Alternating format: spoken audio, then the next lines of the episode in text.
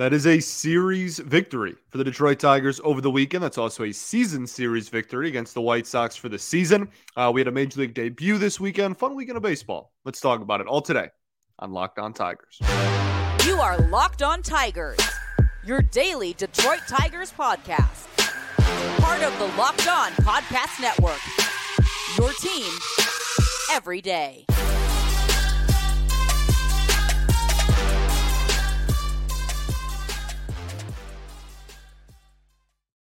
What is up, everybody? Welcome back to another edition of Locked On Tigers. I'm, of course, your host, Scott Bentley. Today is Monday, September 11th, 2023. Thank you so much for making Locked On Tigers your first listen. Every single day, we are free and available wherever you get your podcasts, including YouTube, part of the Locked On Podcast Network, your team. Every day. Today's episode is brought to you by Gametime. Download the Gametime app, create an account, and use code Locked On MLB for $20 off of your first purchase. Last minute tickets, lowest price guaranteed. Alrighty, well, I hope everyone had a wonderful weekend uh, filled with football and the not, um, the not, and the yeah, and the and whatnot. I think that's what I was going for. Um, so the Detroit Tigers over the weekend took two of three from the Chicago White Sox, and that clinched a again not only a series victory over the weekend, obviously, but a season series victory over the South Side which marks uh, the few people had tweeted this out. This is the first time since what was it 2011, 2012 that the Tigers had won had a winning record rather against every single opponent in the American League Central, against all four. And that brings up some interesting points and counterpoints about how A impressive is that, B meaningful is that, uh, C like a gauge for where this team is like overall. There, there's a lot of conversations around just how well we have played the American League Central. So I want to start there, and we'll obviously get into the games themselves. And I want to talk about how great I think Sawyer Gipson-Long looked, and just the fact that he got called up. We didn't even get, uh, you know, they did it on Saturday. They announced it on Saturday, so we didn't even have or Friday maybe. Regardless, we didn't have a chance to even talk about it on uh, on Friday's show. So can't wait to discuss that and and you know the offensive performances and whatnot from the weekend. But I want to start with this because I think it's so fascinating. Uh, so the Tigers on the season are now 66 and 77. Okay. They're 11 games under 500 with what is two, three weeks left, two and a half, three weeks to go. 66 and 77. Okay. Against the American League East. All right. We just lost what, five of six to the Yankees in a week stretch.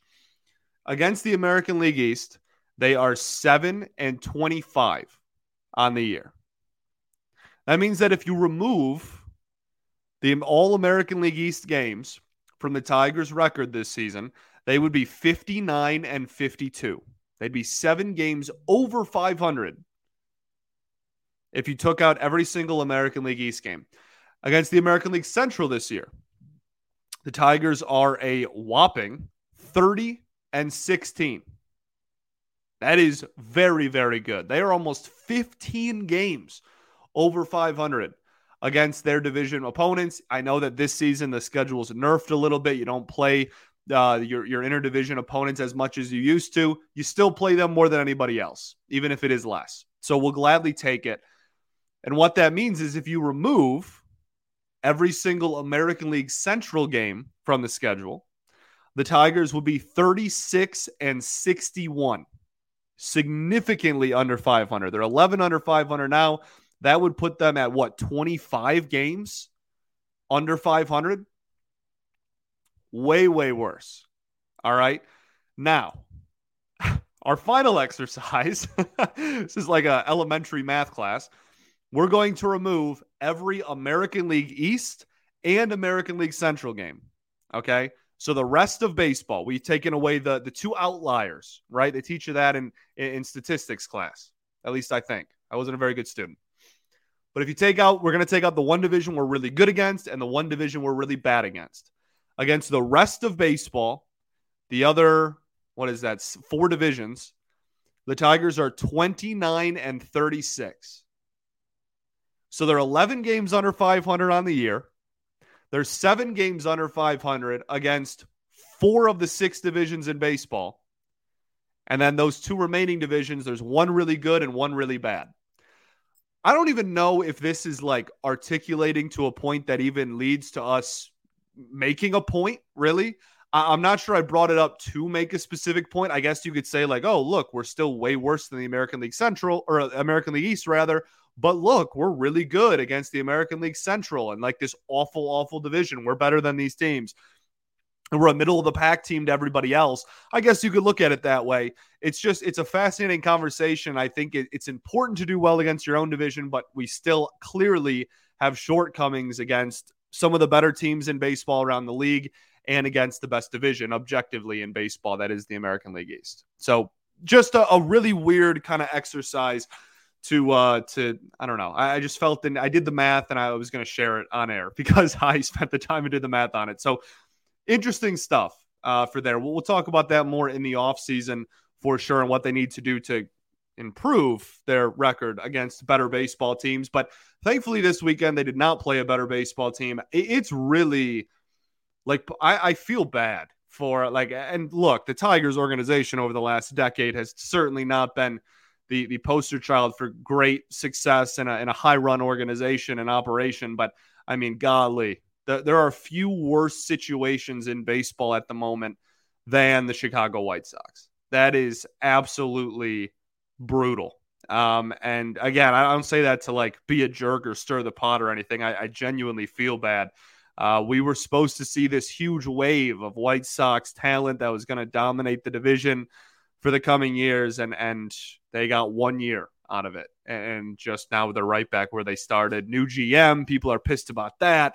Ownership, people cannot stand Reinsdorf. It, it's just an absolute circus over there. Is really the way to put it. And the Tigers took advantage. If and if I'm going to come on here and complain all the time as I do about how every opponent can have a get right game against the Tigers, it's important for me to also give them credit when they don't allow that to happen. Said something similar last week, and so I, give them a ton of credit for taking care of business. Back to back weekend series against the Chicago White Sox, they took five of six from from them, and they're a better team than the White Sox. They absolutely should have. So good on them. Uh, let's talk about Sawyer Gipson-Long. It was announced early on in the weekend, I can't remember if it was Friday or Saturday, that Sawyer Gipson-Long would be recalled and he would start on Sunday's game. He obviously did. The corresponding move was Brendan White getting optioned. Uh, even like I don't even care what your opinion on Brendan White is. Mine is is higher than than most people's. But even if you think Brendan White is is just like he's terrible, whatever, you will. I, I'd like to hear the argument on why Jose Cisnero is still in this bullpen and Brendan White now isn't. Like Brendan White, at least there is a chance that he is in this bullpen next year and in the coming years. Jose Cisnero, there is not. That that chance does not exist. He will be gone in, in three weeks. I, I, do not understand this fascination and, and requirement for him to be on this baseball team. It makes absolutely zero sense to me. So I'm going to continue complaining about it because it, it I fail to see the logic behind it whatsoever. But um, Sawyer Gipson-Long was recalled, and that's the good news. We'll focus on the positive. Uh, that is awesome. This is somebody that I have been clamoring for to get the call up. I mean, for the everydayers, uh, what two weeks now, three weeks now, dating back into mid mid August even. Uh, I this dude has been really nice. He has made great adjustments this season, uh, and his strikeout numbers have gone up. He doesn't have the lowest ERA in the world in the minors, but uh, his strikeout numbers ha- have gone up a lot. He's getting a lot of swings and misses. Uh, he didn't have any walks in his debut, which is awesome. I thought he looked spectacular. I thought I could not have been happier with his outing on Sunday. Uh, his changeup looked incredible. Uh, it, it, looked like his best pitch. It was all nasty. And like the, the thing about it was he wasn't, there was movement. I'm not trying to make it sound like there wasn't any movement at all, but he was really, it, it's felt like he was just keeping people off balance. Like the miles per hour difference between the fastball and the secondary stuff, specifically the changeup, I think is where he made a lot of his money. And, and I was just so impressed. We'll go a little bit more in depth on the other side of the break. But first, I got to tell y'all about our friends over at Gametime. Forget planning months in advance. Gametime has tickets and deals right up to the day of the event. You can get exclusive flash deals on tickets for football, basketball, baseball, concerts, comedy, theater, and so much more. The Gametime guarantee means you'll always get the best price. And if you can find tickets in the same section and row for less, Gametime will credit you 110% of the difference. The tickets are sent directly to your phone, so you don't have to dig through your wallet or purse or anything. You just go straight to your phone. So download the Gametime app, create an account, and use code LOCKEDONMLB for $20 off of your first purchase. Again, terms apply. Create an account, use code LOCKEDONMLB for $20 off. Download Gametime today. Last minute tickets, lowest price guaranteed. All right, everybody, welcome back here. Segment two of Locked On Tigers. Appreciate y'all for tuning in, making us your first listen every single day. Uh, shout out to the everydayers that do tune in every day. We'll be back tomorrow. Not sure what we're going to talk about yet. The Tigers have an off day on Monday. Uh, so, but we'll find something and we will have a show. So, let, maybe like a, we can catch up on some news. There's some out. I don't know. We can start off season stuff. Maybe, maybe we start off. I mean, we're only like two and a half, three weeks away. We might as well. We'll figure it out. Let's keep talking about Sawyer Gipson-Long, though. Made his major league debut. Uh, like I said, the changeup was really, really filthy. Uh, four swings and misses on his changeup, uh, 24% CSW percentage, and the most thrown pitch. Now, that's not a super high called strikes whiffs percentage there, um, but the, the, he only had five balls put in play off of the changeup. I, I just I was very very impressed. The movement really got me. Uh, the slider 42% CSW percentage, and the sinker 47%. That's a that's two of his three most thrown pitches that over 40% of the time he threw them, they were either a called strike or a swinging miss strike. I was very impressed with the sequencing.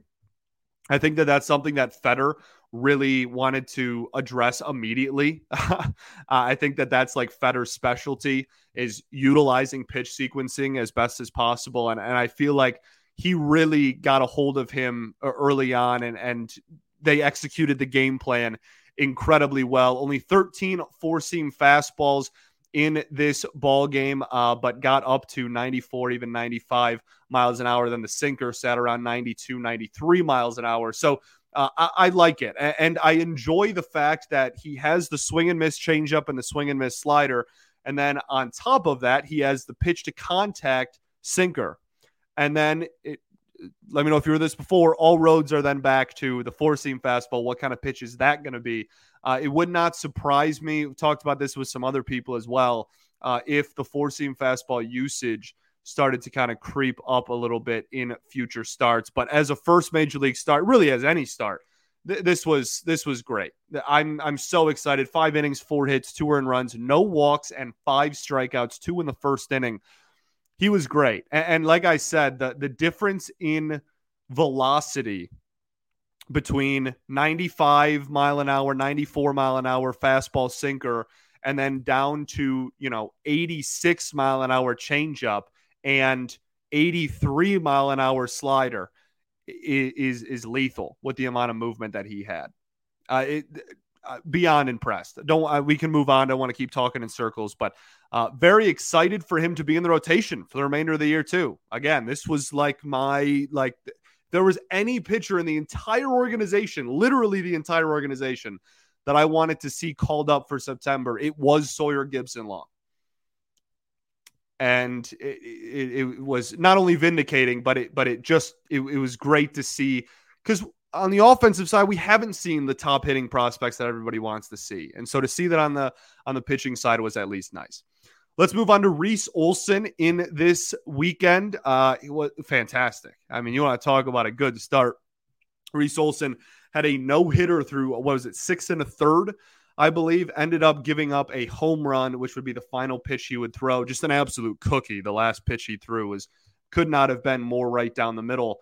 Um, and so, unfortunately, he leaves the game with a blemish on the scorecard, but he was phenomenal. And I think that the steps forward that Reese Olson has taken this year are remarkable, dog. Like, I, I cannot stress enough how worried I was when he got called up Like I, I did not believe in the fastball at all. I thought the command was was questionable at best. I, I was I was nervous, and I wasn't a huge believer.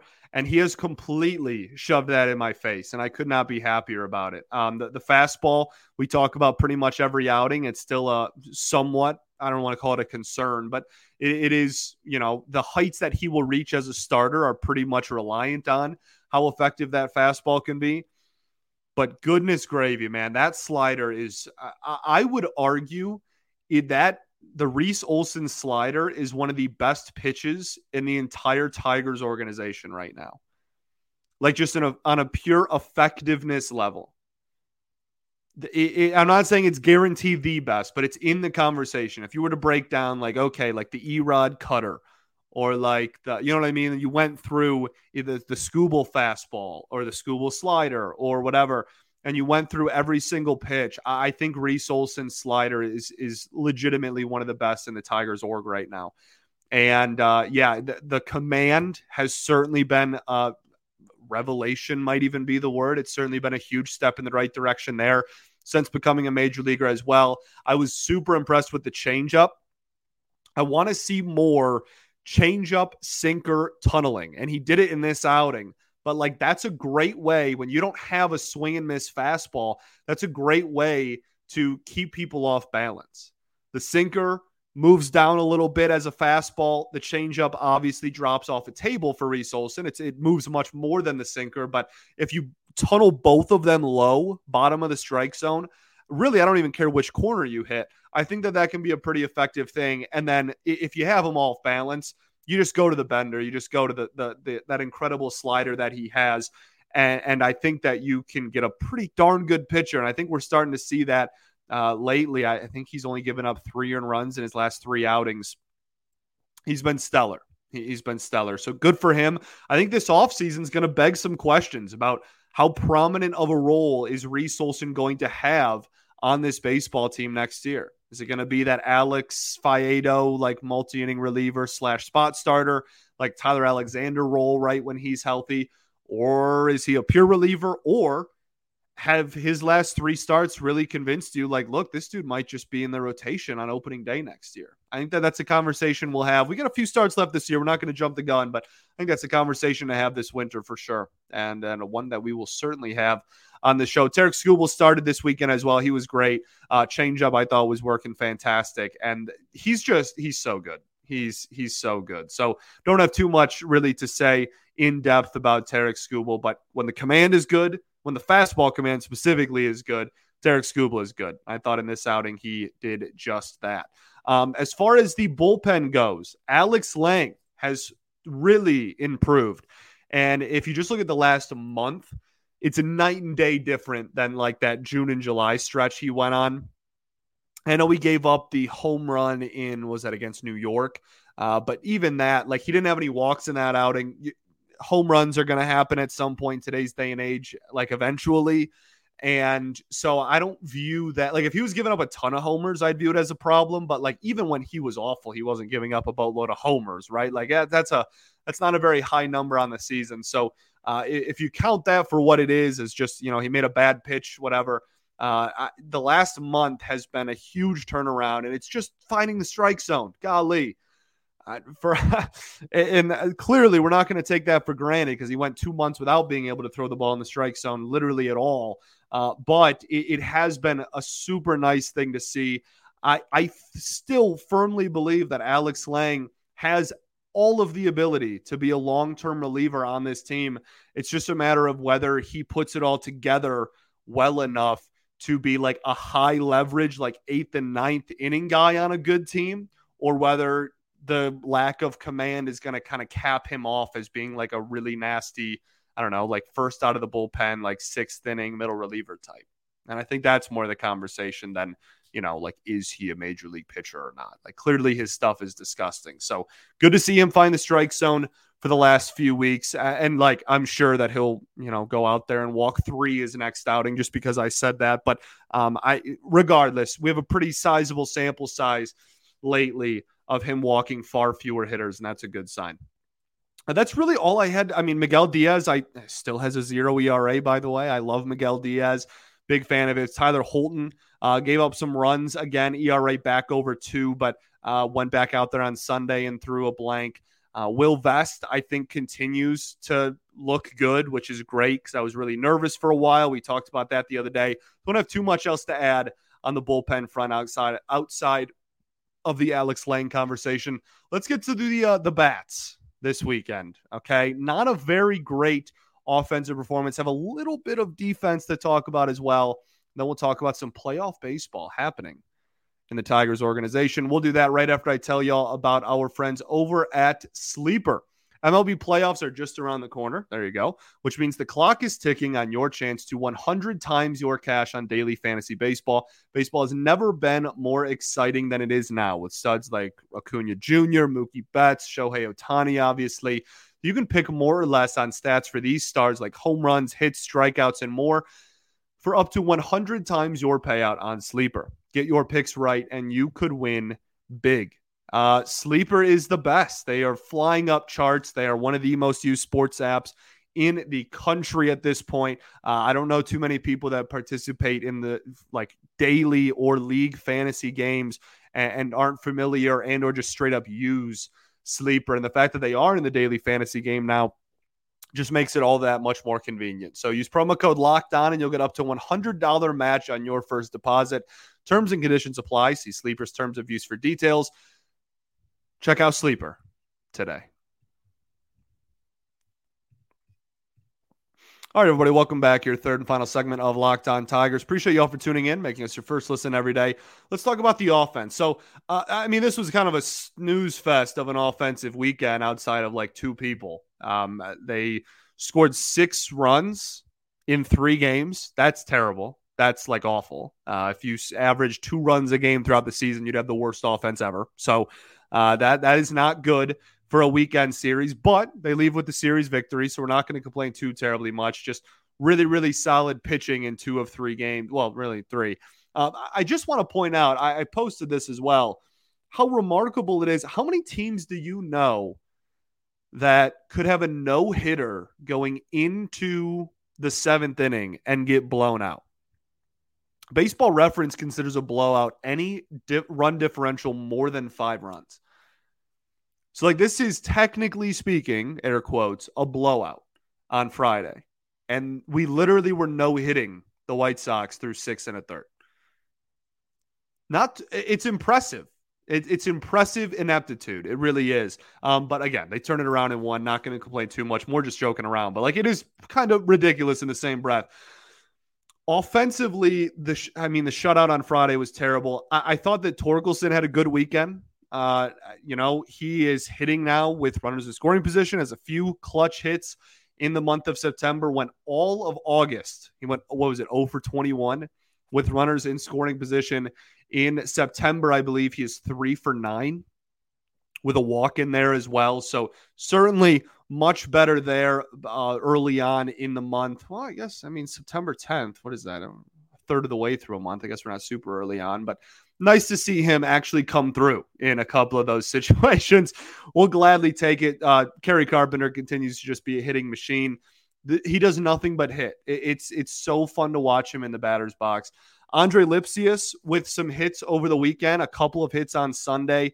Uh, still, just like it doesn't feel like there's a lot of power behind the bat. Like if if the barrel lands on the bat and, and he can throw it out there and and hit it flush and hit it on the sweet spot, obviously it's going to go. But it, it just it, it, it doesn't. I don't have confidence when he swings the bat that it's going to be hard hit. So that's like continues to be something that I'll, I'll keep an eye on with Lipcius. Quickly defensively, one Parker Meadows continues to be amazing, uh, but two Lipcius at third on Sunday. There were, I want to say, three plays in which he if a third baseman with a cannon of an arm was out there, the, at least two of those are probably made, and he didn't make any of them. Uh, not saying this to criticize him, just saying that that's probably a limitation on if you're one of those people that's like, oh, I think Andre Lipcius might be like the everyday third baseman of the future. That probably has some limitations on that. In my brain, Lipcius is like uh this is probably going to piss people off just because I've said this about a lot of people, but it's objectively true. We have a lot of them. Probably a utility guy, like probably somebody that uh, if everything works out for him, he can be a solid enough defender at third, a solid enough defender at second, uh, maybe even play some short if you desperately need it. Uh, but mostly, you know, make his living at first, second, and third in the infield and isn't going to strike out a lot and is going to get decent walk numbers and not hit for power. I think that that's the like the profile of him, and there is value in that. Uh, it's just a matter of if he can make adjustments at third base. I think that would go a long way for an organization that has a wide opening at third base uh, it would go a long way if he could uh, adjust some of the defensive. It's hard to just say like get a better arm. Like that's kind of at some point that that's something you either have or you don't. But uh, just something I noticed, like you know, the arm strength isn't necessarily elite there, and and it kind of was uh, exposed on Sunday. As far as uh, back to purely hitting, um, Parker Meadows has had a rough week. Uh, I think he maybe he didn't have a hit all week has gone on a little bit of a skid here over his last, I want to say it's like 15 or 19 even, and went hitless on Sunday again as well. Uh, unless he starts striking out a boatload, I'm not going to freak out too terribly much just because that is like the biggest. And like he's had a couple of hard hit balls, hit a line drive, hit up the middle on Sunday that the pitcher just threw his glove out and got. Like it's not like he's going out there and K'ing every single AB. Uh, I, I still I still believe that he can be a, a, solid hitter, and there is some power in there. I, I, we know that. Uh, it's just a matter of uh, some more solid contact consistently, and then consistently lifting the baseball, but not lifting it too much. Baseball is a difficult game. Um, but it, it's just, it's one of those things where until he starts striking out a boatload, I'm not going to freak out too much. And, and, I've been the biggest you know, like worrier about his strikeout rate at the major league level out there. I've been talking about it since before we even called him up. Uh, but that hasn't really spiked too dramatically, even amidst this kind of slump that he's been on. So we'll keep an eye on it, but something that's worth noting for sure. Uh, I, I, mean, besides that, Zach McKinstry was fine this weekend. I it just with three weeks left in the season, it's hard for me to like do deep dives on a lot of these like 4A or, or like super utility type of players who like aren't going to be like we, we're I'm starting to transition into winter and like off season mode and so like I mean we can break down Andy Ibanez if you want, but you know what I mean, like and Zach McKinstry and Zach Short, etc. But at this point in the season, I think people are more interested in the players that they know are going to have prominent roles on the team next year as well. Um, so yeah, not a great weekend. They went, I think, four for 19 with runners in scoring position over the weekend. They went 0 for 1 on Friday. Uh, 0 for 1. Uh, just terrible all around. Then they went 1 for 9 on Saturday. And then three for nine on Sunday is a, is a nice step in the right direction. That's much better. Torkelson obviously helping that total. But yeah, one for 10 with RISP on Friday and Saturday. So not great. Let's talk about uh, that's it for the weekend. Uh, not like the most eventful weekend in the world outside of Sawyer Gipson-Long and Reese Olson, but um, glad to see them walk away with two wins. They should have. They are the better team. I would have been disappointed if I came on here and they had not. And also at home, round of applause, right? Oh my goodness, they won a home series. I, I couldn't even tell you the last time they did that. So, uh, organizationally, the Flying Tigers are in the playoffs. And that's cool for a few reasons. Uh, one, it's just cool that any level of the Tigers organization making the postseason is fun. Uh, but it's very cool because the Flying Tigers have some of the highly regarded prospects in the organization and two players, hitters that were literally drafted this year that are like prominent fixtures in the lineup. Kevin McGonigle and obviously Max Clark. Clark has gotten off to a little bit of a slower start since getting promoted to uh, Lakeland, but him and McGonigle both. I mean, I saw a lineup the other day. I think they hit one and two. Like, you know what I mean? Like they're they're prom- going to be prominent parts of that lineup. And so uh, it's cool to see them get a taste of some postseason baseball. That'll be fun. It'll be something we will certainly keep an eye on here and, and kind of update you throughout. But yeah, I just felt like that was a, a fun thing to kind of bring up. And the McGonigle's been hitting, and that's that's fun. So good for them. We will, uh, like I said, we'll, we'll keep an eye on that. They went 42 and 22 in the second half. The Flying Tigers. It's a heck of a record. That's a heck of a second half record, especially again when you consider that several players from the draft were on the second half team and not the first half team, obviously. So very cool. Uh, just want to end by talking about the schedule remaining. Okay. So the Tigers schedule the remainder of the year. I forget who it was, but one publication said it was the easiest remaining schedule in baseball. And really, you can't blame the take. Uh, they play the Dodgers next week. And outside of that, okay, they have a they have a three game set against the Dodgers next week, Monday through Wednesday. Outside of that, their remaining teams on the schedule are as follows in order: Reds, Angels, Dodgers, A's, Royals, Guardians. Uh, I think there is a very real argument that that is the easiest final three weeks in baseball. Um, I think I saw the article back at the beginning of September, and I think it was like easiest September in baseball. But yeah, we I mean we played the White Sox twice, and the Yankees aren't good. So like yeah, probably still holds.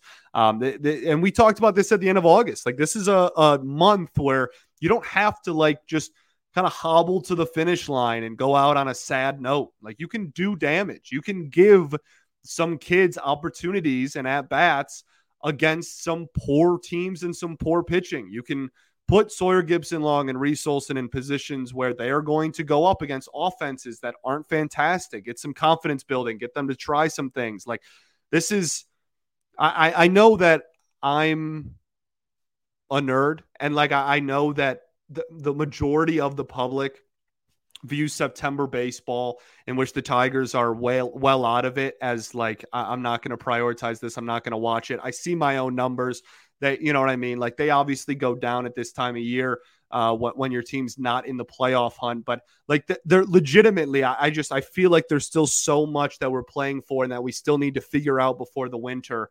And the fact that the Tigers have the opportunity opportunity to do that against teams that are objectively worse than them in a lot of these remaining series is yeah, we could we could actually end on a fun note.